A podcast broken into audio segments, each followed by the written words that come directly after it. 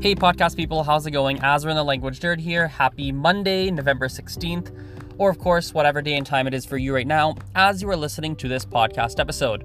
This is going to be a very fast one.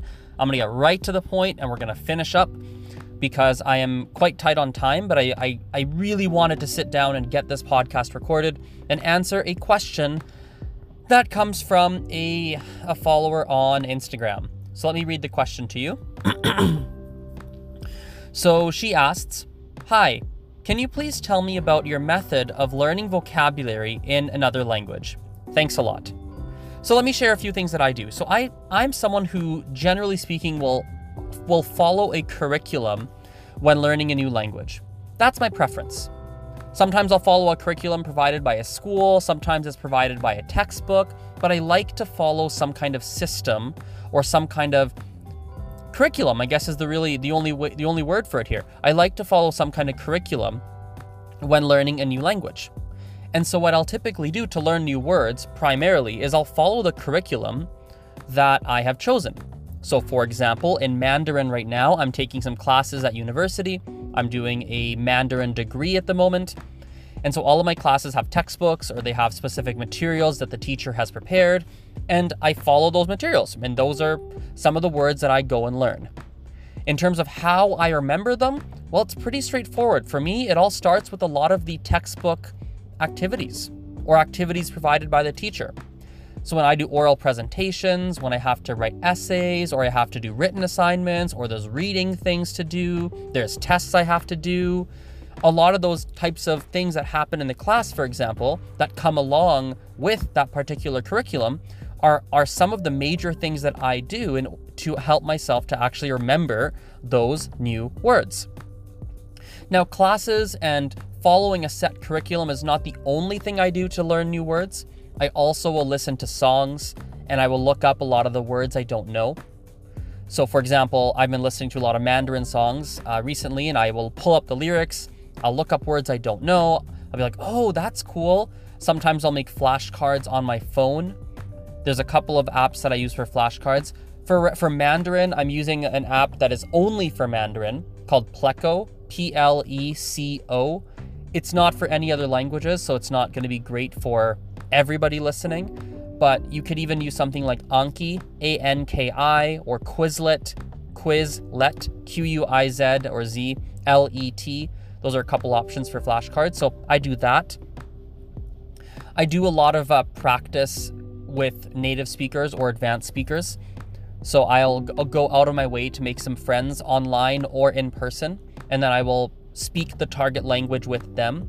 So throughout our conversations, a lot of words and phrases and such come up that I'd never heard before. Often I'll write them down if I can. Sometimes it's not practical to write them down because I don't have my phone or a notebook really close to me. A great example is uh, last year, uh, maybe even a year and a half ago, I had some Taiwanese friends who lived in my in my city, and I would practice and speak Mandarin with them. There's this one time where I drove to a dragon boat festival with one of my Taiwanese friends. It's not that far from where I live, but it's a good 30, 40 minute drive. And we're driving, or I'm driving, and we're just chatting, and we're chatting in Mandarin. And she would say certain words that I'd never heard before. Obviously, the new words I learned there, I couldn't write down because I was driving. So if I can't write them down, I don't write them down, but if I can, I will write them down on my phone or in a notebook or something like that. Um, I will. I'll, I'll, also watch or watch videos or read things in my target language. I'll use Google and, and YouTube as as a tool to find things that are at my level. It takes time to find things that are at my level sometimes, um, but I do my best. Sometimes it's not a perfect fit, as in the resource I'm using, the video or the blog post or the reading, is either a little bit too hard to be honest or a little bit too easy, but I do I do the best I can. And I'm always able to learn some new words from things I read or watch, and then I just write them down.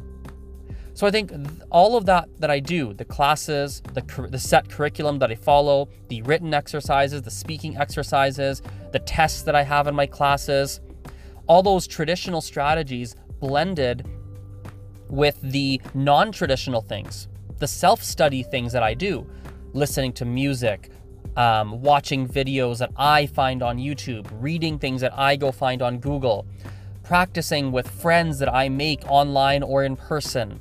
Those kinds of things as well. You know, when I combine those two kinds of strategies, it allows me to learn new words and gradually, slowly but surely increase my vocabulary and, of course, learn the target language. One final thing I'll say, which is something that I have only recently realized that I that I do, is I like to put myself in situations where I have to use the target language and I have to use it to actually accomplish some kind of goal or some kind of objective. So I'll give you a, I'll give you a few examples. When I was in Taiwan, I got the opportunity to go to different schools and give presentations about Canada. I'll be honest, my Mandarin level was high enough to give the presentation, but was not high enough to answer people's questions. Because when you give a presentation, kids in the class will ask you questions. It was not high enough, and currently is not really high enough to properly answer the questions that people ask me and people would ask me. But I still said yes to go do those presentations. And the process of me preparing for those presentations, trying to think of all the different questions people might ask me, you know, making the PowerPoint, making getting the the my script corrected so I know it's proper. Right? Trying my best to understand the questions people ask me and when I don't understand, trying to ask them to use different words or explain it differently. That whole process really helped me to learn Mandarin and learn new words and deepen my connection to the language. It was a tangible thing, a real world way that I had to use and practice and implement my Mandarin skills. I'll give you another example. Um, I'll give you a Mandarin example uh, as well, actually. So, another Mandarin example is I currently uh, teach, or tutor rather, one boy in English. I tutor him English, but he doesn't really speak much English. He speaks Mandarin. And I put my hand up to get that student. It was it would have been very easy for me not to take that student. I had to actually put some work in to get that student. And now that's a really I have to use Mandarin to teach him English. And it's really challenging for me. It's really really challenging. It's not easy. But I learn new words every time I teach him. I improve my Mandarin. Uh, I improve my Mandarin every time we have an English class together.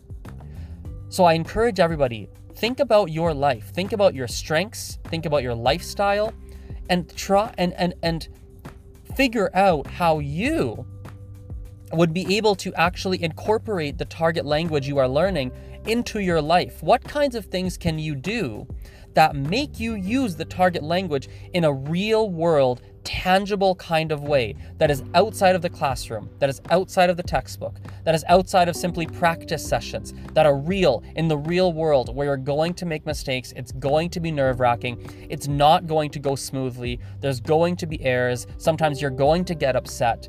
What kinds of things do, can you find that are like that? Because those kinds of activities I think are, I think are equally important for you to incorporate into the mix of strategies you use to learn another language. It's equally important to get those in there. So I hope that answers that Instagram question. I appreciate the question. You guys are more than welcome to send me any questions you have. Instagram, Facebook, Snapchat, whatever social network you use, I most likely use it. Um, so you can find me at Polyglot Azren, P O L Y G L O T A Z or Z, depending on your country, R E N. And we'll talk next time. Bye for now. See you.